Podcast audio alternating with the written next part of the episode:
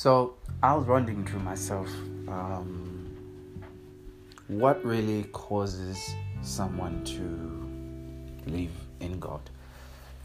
There has to be a substantial reason why somebody would believe in God and not waver, even in difficult circumstances that um, a person might find themselves.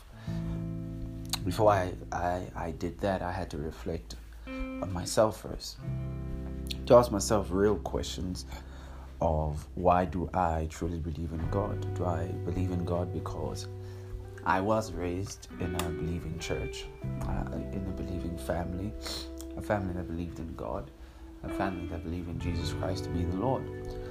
Or did I believe in Jesus Christ and Lord because of my own revelation of who He is?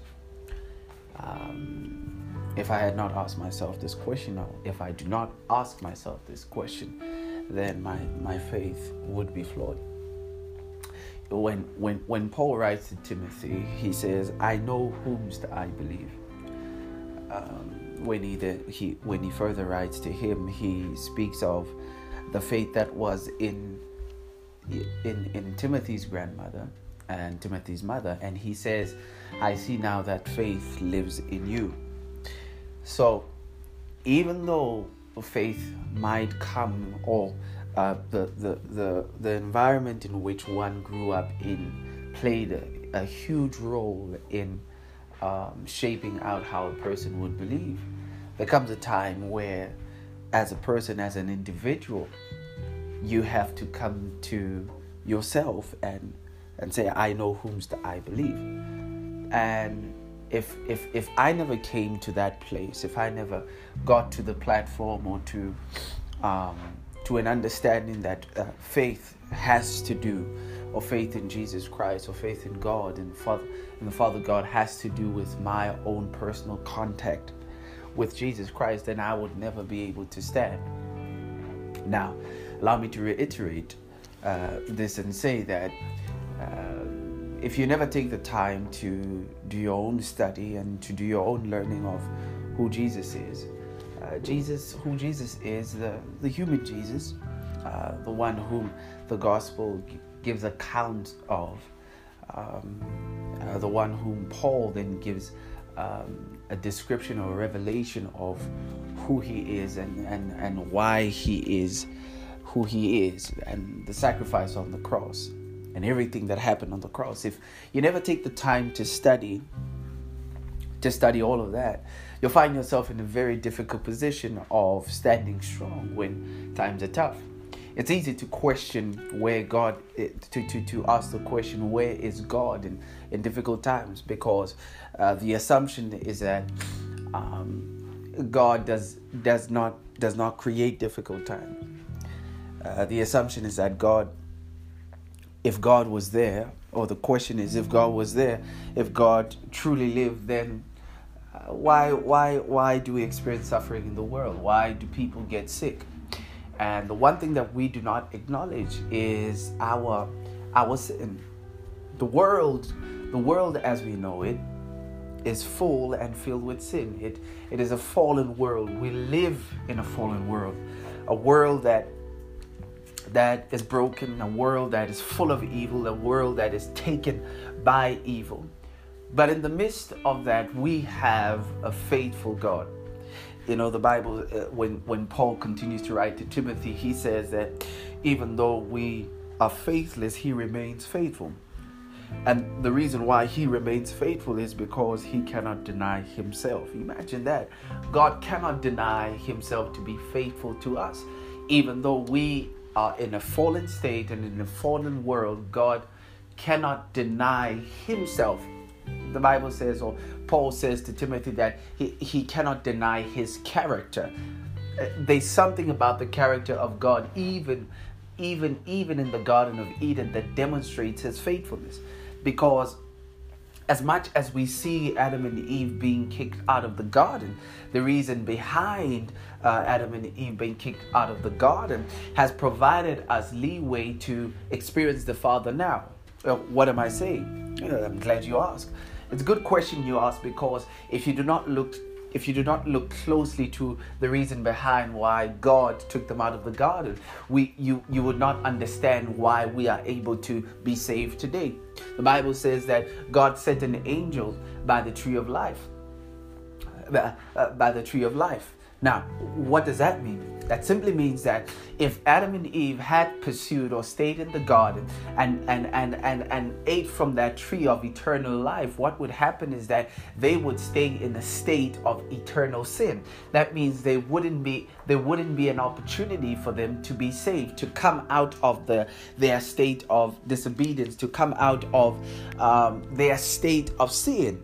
Now, sometimes we think that the faith the faithfulness of god is not there when he when he uh, uh, takes us out of certain things that we thought were opportunities. But god has a way of closing the door to ensure that you get to a place of victory. Because if he does not close certain doors we will we will find ourselves in a place of being distraught. We will find ourselves in a place of being destroyed, of being taken by the opportunities that came our way. If you look back and if you look to the present, you look back and you look at your present, that there's some doors that God closed, and and and now that He's closed them, you have had the opportunity of getting closer to your family, getting closer to your friends, but most of all, getting closer to Him. What would have happened had the opportunity been there? Had the opportunity been given? Well, you would have lost contact with your family, you would have lost contact with your friends. Most of all, you would have lost contact with Him. And God didn't didn't allow that to happen with Adam and Eve because after he took them out, he gave them a promise. He gave he gave them a promise that that that that the son that is born of this woman will will trample on the snake. He will destroy enemy, the enemy. He will destroy sin. Now, this is what God is saying that if, if you never take the time to study God and to study Jesus and, and to study how the Father is, you will never understand that in the midst of difficulties, in the midst of tough times, God remains faithful. We will keep on questioning Him. We will keep on placing judgment on Him based on our emotions. We will keep placing judgment on Him based on what we think and not on what we know. I know whomst I believe. I know whomst I believe. Do you know whomst you believe? Do you know whomst you believe? Do you know that the person or the God, the great God, the great Father, the great Holy Spirit whom you serve is, is one who endured suffering, who who who who who it, when when the cross was placed before him, it says he he was full of joy because of the, the cross of the pain and, and the journey that was faced before him. Uh, do you know that the person that you serve, the Bible says that it pleased him to see to see his child suffer to to see him surrendering his life to to being to being humiliated. Humiliated for our sake won't we take the time to learn about God more? Won't we take the time to study? Won't we take the time to read about God, to, to allow the Holy Spirit to reveal who He is more to us? That our faith is not determined on what we get, on what we do, but our faith in Jesus Christ is determined in His perfect sacrifice and His perfect character that gives us that gives us life. Jesus gives us life, and He is able to give life to you today that is listening. He can give you great, great joy. He can give you great, great peace. He can give you great, great, great healing. Healing in your mind, healing in your soul.